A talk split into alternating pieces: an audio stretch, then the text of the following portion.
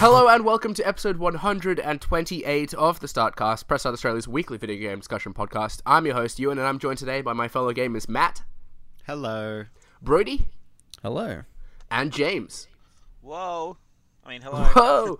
Whoa, indeed. Hey, Matt, you've been playing some of this God of War Messenger game. I saw you tweeting about that earlier today. How's that been going?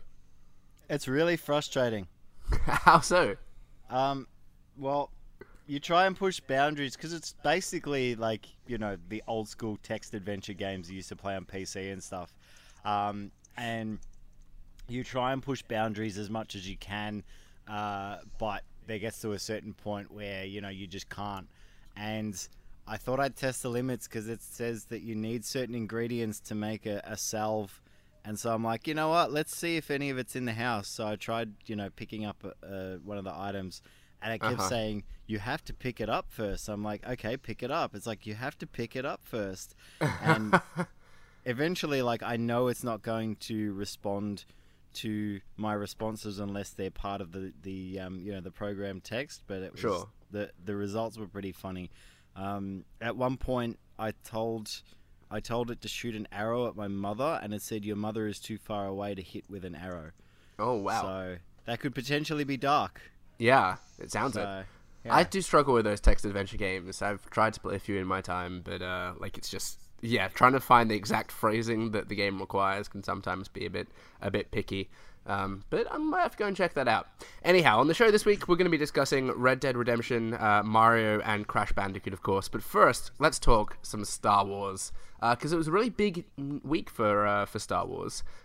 We got a new Solo trailer, and there was some news about the Game of Thrones creators writing and producing a new series. Brody, I forget, are you much of a big Star Wars fan? Does this news excite you much? I would consider myself a bit of a Star Wars fan, but at the moment I'm getting a bit Star Warsed out, to be honest. I'm not. Solo is not even out yet, and it's a great trailer and everything, but I don't really have much interest in that movie. Yeah, and outside of like the, I guess they're calling it like the Last Skywalker trilogy or whatever, with Rey and Kylo and Luke and all that business. Sure. I don't really have much interest in the expanded universe of Star Wars, so to hear the Game of Thrones dudes, the D&D, are doing a series doesn't really do a whole lot for me, nor does Rian Johnson's extended trilogy. And I think there's like 8 movies that are announced that are still coming in like the next handful of years, so yeah, I think it's, I don't know, it's getting a bit much for me, I think. Yeah, but they're still sort of committing to one a year. James, where do you come down on Solo? Are you excited for that? I have absolutely no interest in it. I'll watch it. Right. Because I feel like I have to, but I don't know. It's just the thing with these like kind of in-between movies, they just feel like stories that didn't really need to be told, you know? I kind of felt the same way about Rogue One. I don't know if anyone agrees with me, but I don't know. I just didn't think we needed to know any of that stuff. I agree. And of course, I know it's quite naive for me to say they're making them for anything other than money, but I don't know, it just seems kind of, just leave it to like the big massive cool like overarching trilogy kind of stories. Yeah, and part of the charm of Star Wars, I think, is the mystery, and so not knowing specifics about everyone's backstory, I think, has always been quite interesting. But Matt, do you, to Brody's point, do you sort of feel like we're hitting saturation point with Star Wars? Is there just too much now? I feel like if it's going to be once a year, it's going to get real boring real quick, because I don't know, like I feel like a lot of the stories they're trying to tell would work better in a short form series. So I mean, like you could do, like if you're going to do origin stories and stuff, you could potentially, you know, have a TV show based, you know, in the past or something like that. Which would allow you to explore the universe a lot better rather than just this sort of set movie kind of thing. But at the same time, like, I feel like I would prefer it if they just kind of like went out and did it and then suddenly surprised people with it. Kind of like not as much as the Cloverfield thing, but more of a just like, instead of telling us, oh, there's another Star Wars movie coming. Hey guys, there's another one coming. It's like, Alright, you're starting to just bore us now. It's like you haven't even finished the current trilogy that you're trying to tell, and instead all you're doing is just forcing more and more and more and more in our faces, and it's really getting, you know, it's getting beyond ridiculous. Mm. Yeah, well, as you guys know, like, I'm a big Star Wars fan, and and even I don't know, I'm really excited about, I think, like, I'm forgetting the names of these creators, like David Benioff, and I think it's like DB Weiss or something like that. I'm really excited for them to kind of come on board, just because I love Game of Thrones so much, and I really respect their writing ability. So I'm really curious to see what they'll do. I think I'm more excited for that than I am Rian Johnson's trilogy outside of, like, the Skywalker saga or whatever they're calling it now, just because I was a little sort of underwhelmed by The Last Jedi, I think. But I really did love Rogue One. I'm excited for Solo. I thought the trailer looked good. I might just be more excited for it just because I think Donald Glover as Lando is just such a, like, match made in heaven. But yeah, I'm still... I'm not kind of over Star Wars yet, I don't think. I'm trying to think, like, back to Marvel. And we've had Marvel films, you know, twice a year now for a while, and I'm still not sick of those. Like, I'm still excited for Black Panther, I'm still excited for Infinity War, and Star Wars is, like, a more of an important property to me than anything that Marvel's ever done. So, I think, for, like, considering those reasons, I have enough faith in Disney that I will continue to enjoy the Star Wars movies, but I do feel your apprehension. I'm going to bring up my bitterness towards Disney right now, and this is, I think this is a general thing, is like Disney is basically one of the biggest studios in the world, if not, you know, the biggest, you know, you could argue.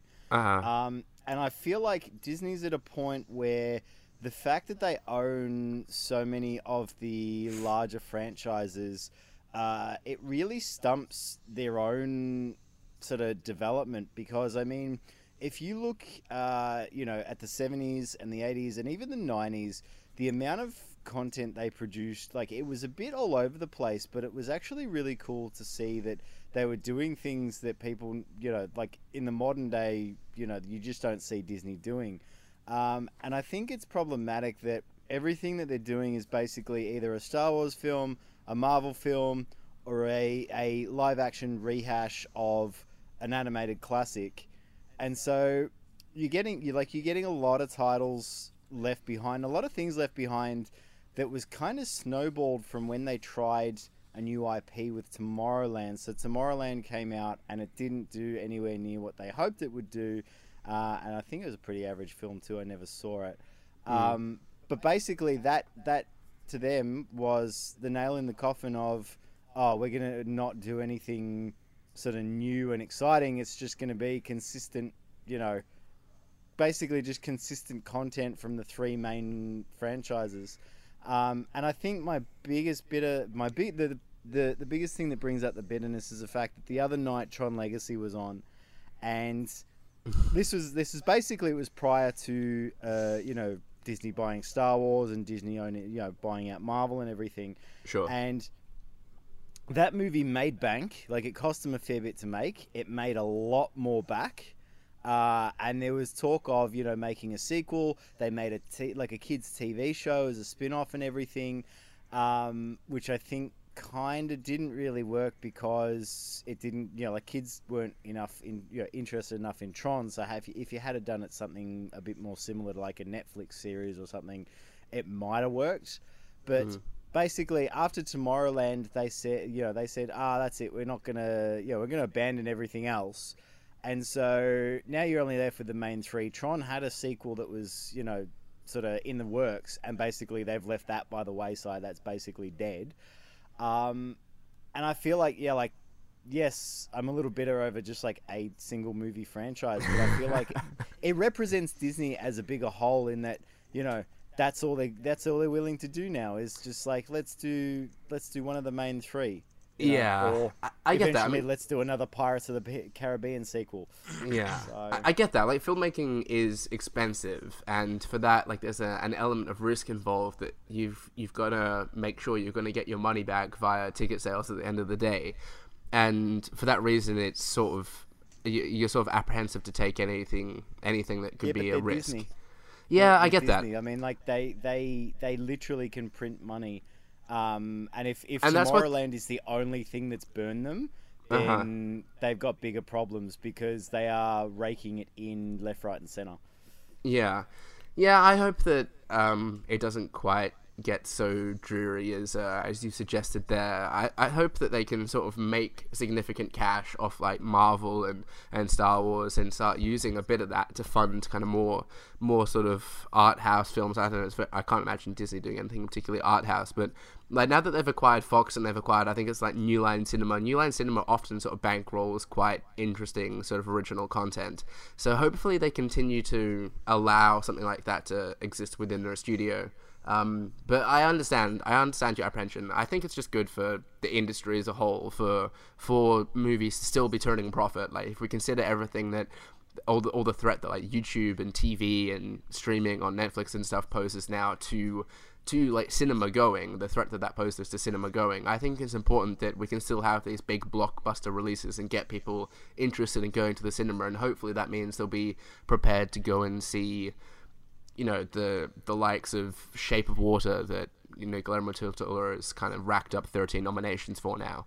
I kind of hope that the two can exist alongside, like we see in the video game space, I guess, right? Like we've got these major sort of tentpole AAA titles, but then these indie games too, and EA, you know, were using some of those big profits to fund stuff like Unravel, and Ubisoft did like Child of Light and whatnot. I'm hoping we can see a similar sort of balance in Hollywood, but I realize that might be a bit optimistic, and you might very well be right, Matt.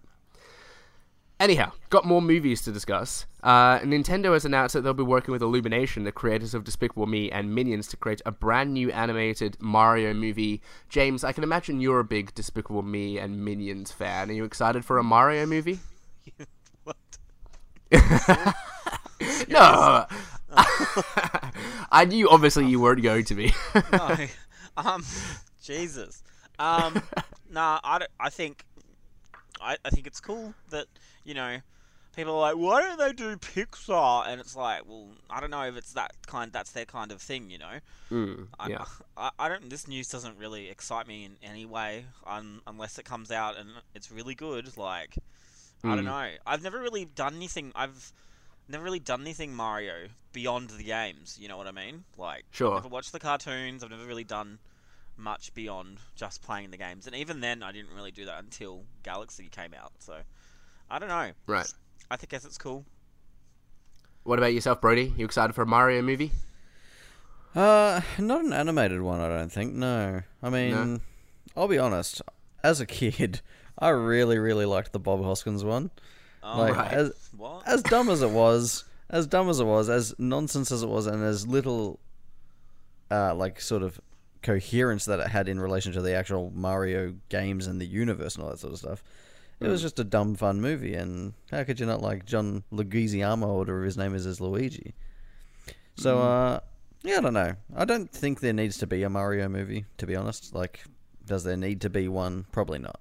No. But, I mean, if it's gonna, I guess, open Mario up to a bigger audience, not that he needs one, then why not go with the Minions dudes? They are, you know, they make some cute little characters. I think it's just... Yeah, and I think, like, the first couple of Despicable Me movies were good. I didn't bother with Minions. I thought Minions were just sort of annoying, as I think we maybe all agree on there. But the first Despicable Me movie was quite good. What can you sort of see them doing story-wise with this, Matt? Is it going to be sort of a simple Peach is in another castle kind of story, or can you see them doing a little bit more with it? I feel that'd be problematic in this day and age because everyone's fighting for equal rights and everything, so, you know... Damsel in Distress storyline's a bit tired, huh? Yeah, it'd be kind of interesting to see what they can do that's a little different and everything. Going back to what Brody was saying, I know that there's actually a significant outcry on the internet that they want John Leguizamo to go back and voice Luigi, which I think would be great. And then, like, maybe they should, you know, get someone like Danny DeVito as Mario. That would be hilarious. For those of you playing at home, if you actually search on YouTube Super Mario Brothers movie, it's on YouTube in its entirety. I spent spent 2 hours or an hour and a half or whatever it was watching it recently. It is as bad as you remember. But I remember also being quite obsessed with it to the point where I remember borrowing the novelization of the movie from my school library and reading that too. So, yeah, look, I don't think Mario... Yeah, I'm pretty sure everything that I want to say has already been said. Don't think Mario needs a movie. You know, it's... I mean, when has that ever benefited something for the better? That it needed a movie. I think it just, like opens the brand up to people who might not play games, and maybe they'll, you know, go on to play something. I don't know. I feel like maybe because a lot of people, like, I'm sure want like a Minions game, like, you know. Yeah. I don't, but you know. and even it even might open it up to like more casual people who might like then. See, say, Mario run on their smartphone and then be like, "Ooh, that's that guy from the movie. I wonder what this game's about." Yeah, I think it's interesting. I think the only thing that's quite interesting is Nintendo's getting really like loose. Or, I don't know if that's the right word with their brands. Like usually they were very like locked down with any licensing and stuff, but this is kind of interesting. So yeah, I think it's quite a nice change of attitude from Nintendo to sort of. Really kind of get stuff out there and push the boundaries. We've seen that as well with news this week that Mario Kart is coming to smartphones. It's to be released in the fiscal year between April 2018 and March 2019, so a bit of a weird window to give. But I suppose that sort of represents that sort of shift as well, the fact that we now have all these Nintendo games coming to smartphones, existing outside of their platforms. They seem to sort of be using their properties a bit more liberally nowadays. Do you see yourself playing a Mario Kart game on your phone, Matt? I rarely game on my phone at all. Yeah. Purely because, like, one, battery life is sacred. Two, I don't have that amount of time to concentrate on a game. Like, you know, that's social media is a quick bust it out, have a look, and then, you know, stick it back in your pocket. And three, I own a Switch, so I was gonna say, yeah. If I wanna play Mario Kart, I'll play it on the Switch because at least I can sit. Like, if I'm going to be playing Mario Kart, I'm gonna be sitting down to play it, or you know, do something like that, or play it on I don't know public transport.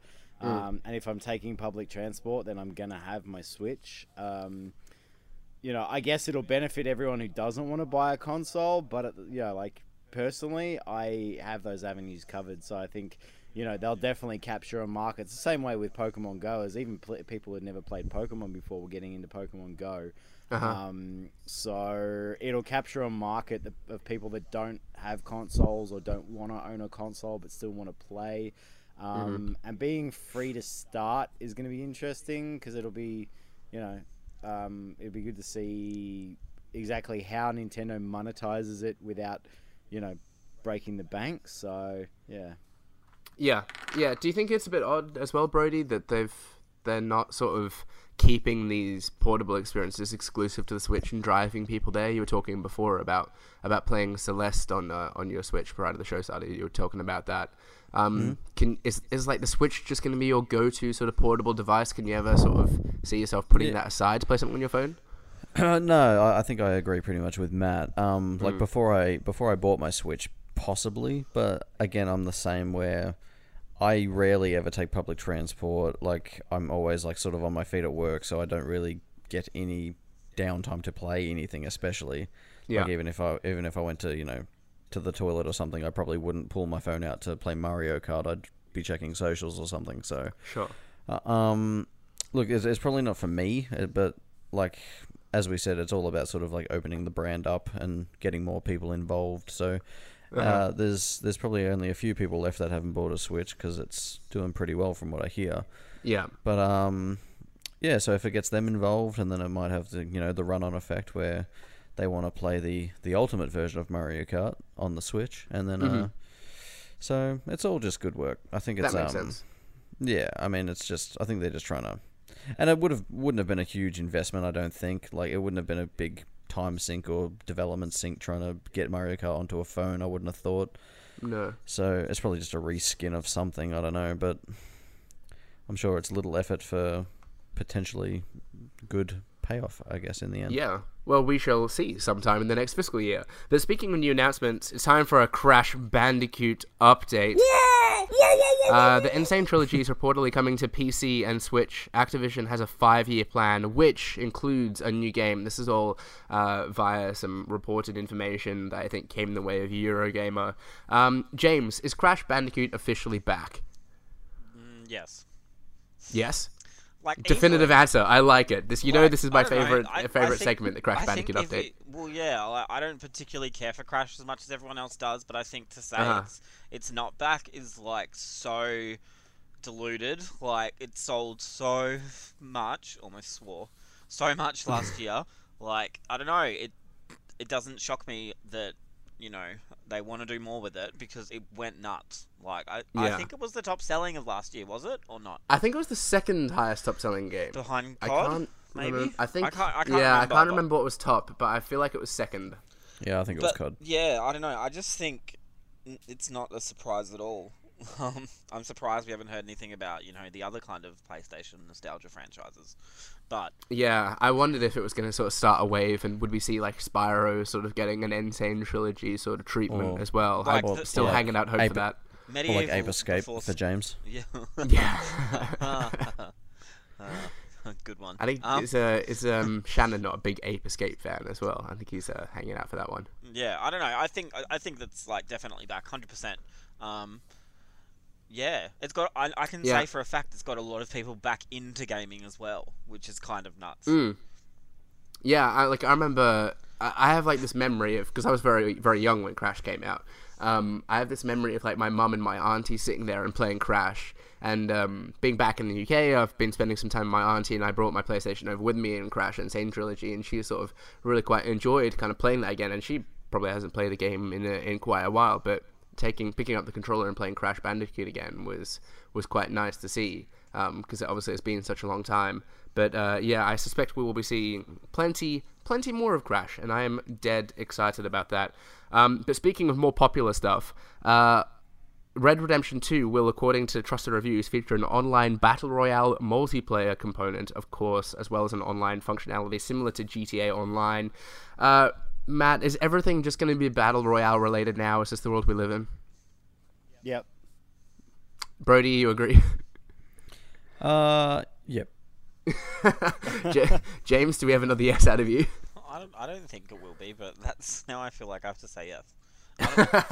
Do it for comedy, James. Yes. Sorry. Applause. Do you think it suits Red Dead though? Like, does it sort of suit that tone of game? I think it works quite well for Fortnite, but I don't know. What does it mean by battle royale? Well, it's just like 100 people kind of dropped into a map, and the last person surviving. I'm thinking if it's like PUBG or whatever, then it would kind of work though, because you watch those Western movies, and even the takes on Western movies where everyone's kind of like hiding and fight, gunfighting and everything. In a small Western town or whatever, that'd actually be pretty sick, because you'd be running around, you'd be trying to dodge bullets and take shots at everyone else. And I mean, like, if it was quick fire, if there wasn't like a a long time limit, like a 20-minute limit or whatever, it was say like 5 minutes per round or 10 minutes per round or something quick and everything, like last man standing kind of thing. I think that'd be cool. So. I could even go like a really big 50-on-50, like Cowboys and Indians sort of thing. Oh, yeah.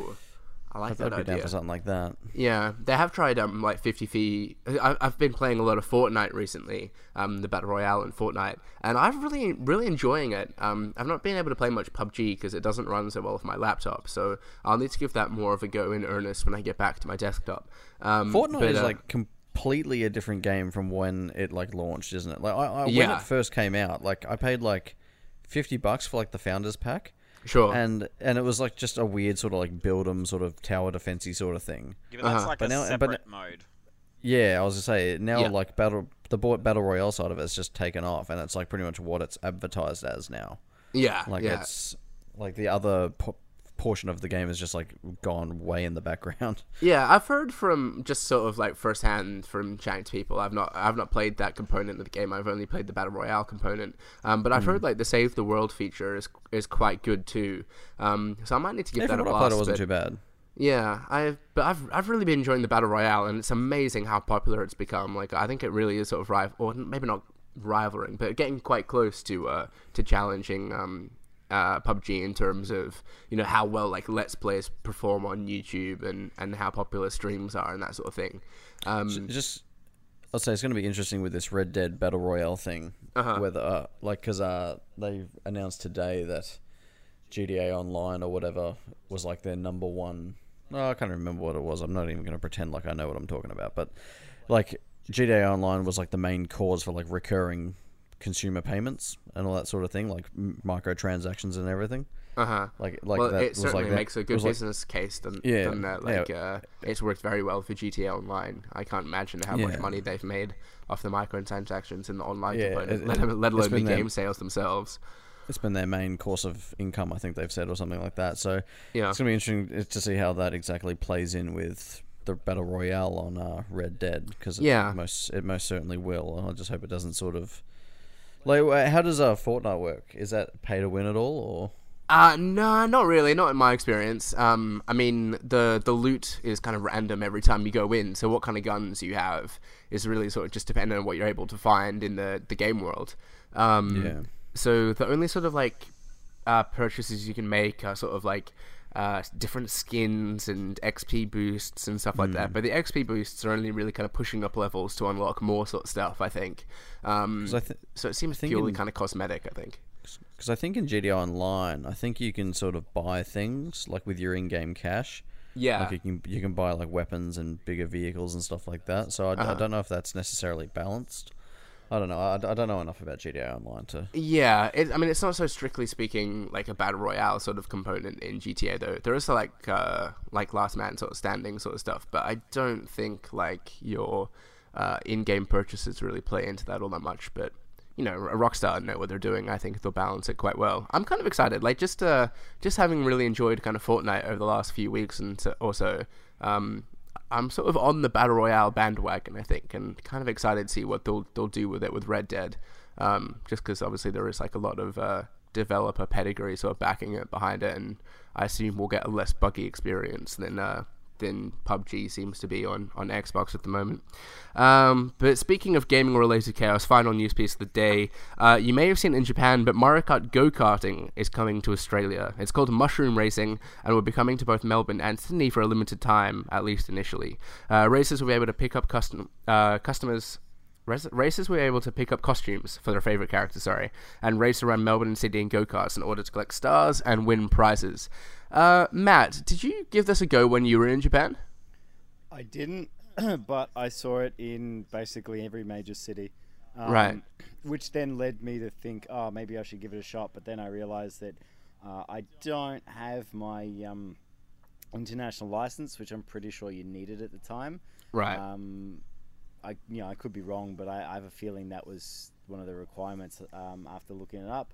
No, I did see it. It looked pretty cool. I don't know how it's going to work here, considering in Japan the roads are a lot less occupied by the general population because transport, public transport, bicycles, walking, etc., is a lot more common. And the roads are occupied a lot more by sort of taxis and transport vehicles and stuff like that. However, having seen that, like when it was on the streets of Japan, it did look pretty sick. I mean, I took a photo of a couple of guys, doing it. And there were people dressed up as Mario, Luigi, and like Peach and everything. Yeah. So look, I would be keen to try it, providing that they can, get a safe enough route and stuff here, and providing that it's cheap, because there it's actually like relatively cheap. But I reckon that when it comes here, it's going to cost a fortune. That Australia tax. I suppose the last thing is, I think Nintendo were pursuing legal action against against the operators in Japan. So unless they find a way to not make it look like it's licensed by Nintendo, which is going to be pretty difficult. We'll wait and see how it goes. So yeah. Brody, do you think we can trust Australians to be sensible Mario Kart races? Absolutely not. I wouldn't have thought so. I mean, I could see this being chaos. I mean, like, I don't know, like, the roads in Melbourne are bad enough, but in Sydney they are mental. I can't imagine, like, a bunch of Aussies driving around Mario Kart. I'll say, surely I won't share a road with any actual, like, used... not highways, obviously, but like used streets. Well, that's how it works in Japan, if I'm not mistaken. They just sort of drive on. I go ballistic. They drive on the roads. Yeah. I go ballistic whenever, like, I have to deal with cyclists. If I have to deal with, like, some dude dressed up as Yoshi, I'll go spare and I'll just run him over. So there's a lot of road rage in this country. I don't think it's gonna work. It will be interesting to see. James, do you reckon you're gonna give it a go? If I am on the other side of the country, maybe. But oh, good point. Yeah, yeah. Forgetting you're not in the east, like the rest of us. Yeah, sorry.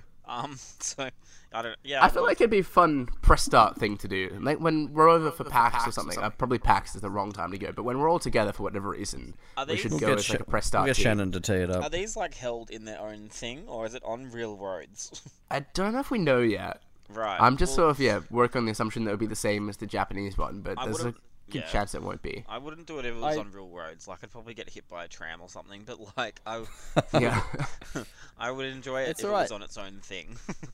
Haven't you seen what happens in Toad's Turnpike? All you do is, like, fly up in the air and then, like, you know, come back down the ground. You'd be fine. Definitely how it works.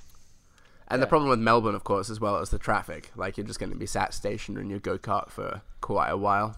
And it's not so much having to worry about running over banana peels either. It's like, you know, like rubbish and needles and things like this. So those hook turns, I just don't get them either. So I don't think anyone gets them. Hook turns are just a bad idea. Oh well, that makes. I just take 3 lefts and that does the job. Let's not argue here because I will take like, 3 lefts you on hook turns. So, all right, well, let's avoid that and start What The Wiki then, shall we? Reminder that What The Wiki is the Startcast game show where the hosts read parts of a Wikipedia page for an undone game, and you, the contestants, must guess the game you can play along at home. As the official What The Wiki scorekeeper at Jamie Penning over on Twitter reminds us, there's yet to be a game this season, making this the first game of the season. So everyone's reset on 0 points. But what better way to kick off this season by pinning off last year's 2 top players, I guess. Brody, you took the title last season, but Matt was pretty close behind. And James, have you yet to play What The Wiki? Have you never been on an episode where we've played it? If I did, I blocked it out. But yeah, right, okay. I thought everyone had given it a crack by now, but no, I'm pretty sure I haven't. Obviously, my memory's suffering. Anyhow, let's get this season off on the go. I'm going to have to pull up my games list. Where is it? There's the tab. All right, contestants, are we ready? Yes. Cited as an influential title in the video game industry and one of the greatest games of all time, the game is often regarded as an important example of video game as art due to its minimalist landscape designs, immersive gameplay, and emotional journey. Who was that, sorry? James? I don't know how to play. Do I just say my name? Yep. Yeah, you just say your name. That's the buzzer. Okay. Journey? It's not Journey. No, I will continue reading, so it's open to Brody and Matt still. Damn it. It received wide critical acclaim by the media and was met with strong sales compared to its spiritual predecessor, due in part to a larger marketing campaign. The soundtrack was also widely praised. The game won several awards for its audio design and overall quality. The game is also referenced numerous times in debates regarding the art quality and emotional perspectives of video games. Matt? It's not... No, it probably isn't. Legend of Zelda Ocarina of Time? It's not Ocarina of Time either. I've got one more paragraph. So, Brody, you've got a chance still to take the points here. If Brody guesses incorrectly, it opens back up all to everyone, but I'll continue reading for now. Progression through the game occurs in cycles. Beginning at a central point is an expansive landscape. The player seeks out and defeats a colossus and is then returned to the central point. Brody? Is it Shadow of the Colossus? It is Shadow of the Colossus.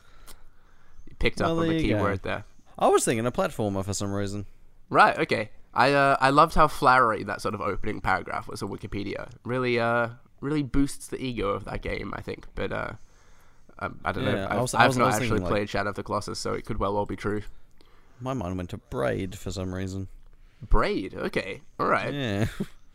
Way off. That's obscure. I try and keep them topical, remember? Oh, so that's right, you do. Yeah. Shadow of the Colossus was obviously in the news this week with it coming out and the review embargo lifting. I forget what we gave it actually. Can you remember the score for it? We 9. Gave it 9. Yeah, I was going to say it did very, very well. Yeah. Gonna have to play it. I've never played Shadow of the Colossus, and this remaster sounds like the perfect opportunity. Anyhow, game number 2. Are we ready? Oh, there's more. That's exciting. Yeah. Yeah. Oh, yeah. Yeah. It's the best of. Well, in this case, first to 2. Yeah. Yeah. That's the one. In the game, players assume the role of an unseen summoner that controls a champion with unique abilities and battle against a team of other players or computer-controlled champions. Brody for the win. No. This is not going to be right. Smite. It's not Smite. No. Okay. So James Matt. Scores are open here. The goal is usually to destroy the opposing team's nexus, a structure which lies at the heart of a base protected by defensive structures, although other distinct game modes exist as well. Each match is discrete, with all champions starting off fairly weak but increasing in strength by accumulating items and experience over the course of the game. The champions and setting blend a variety of elements including high fantasy, steampunk, and Lovecraftian horror. Whatever that is.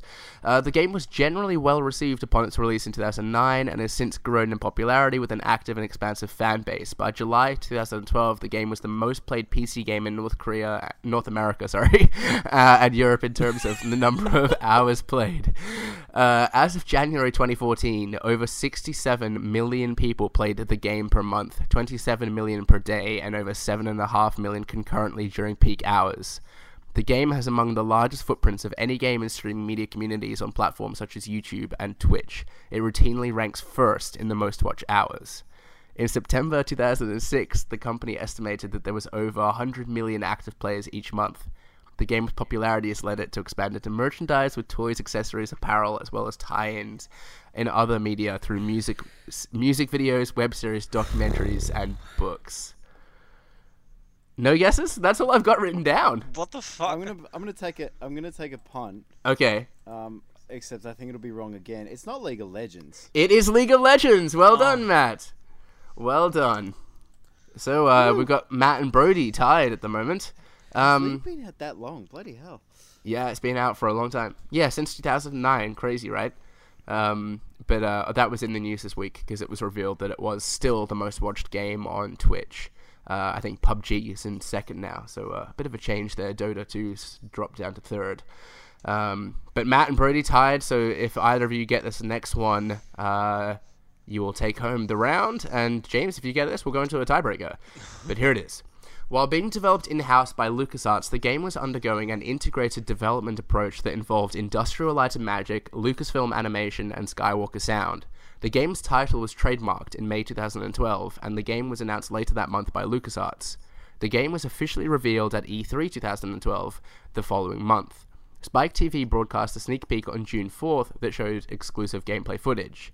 It was being developed on top of Unreal Engine 3, as shown in the latest developer diary called Descent to the Underworld. The diary video shows the game running in 64-bit mode.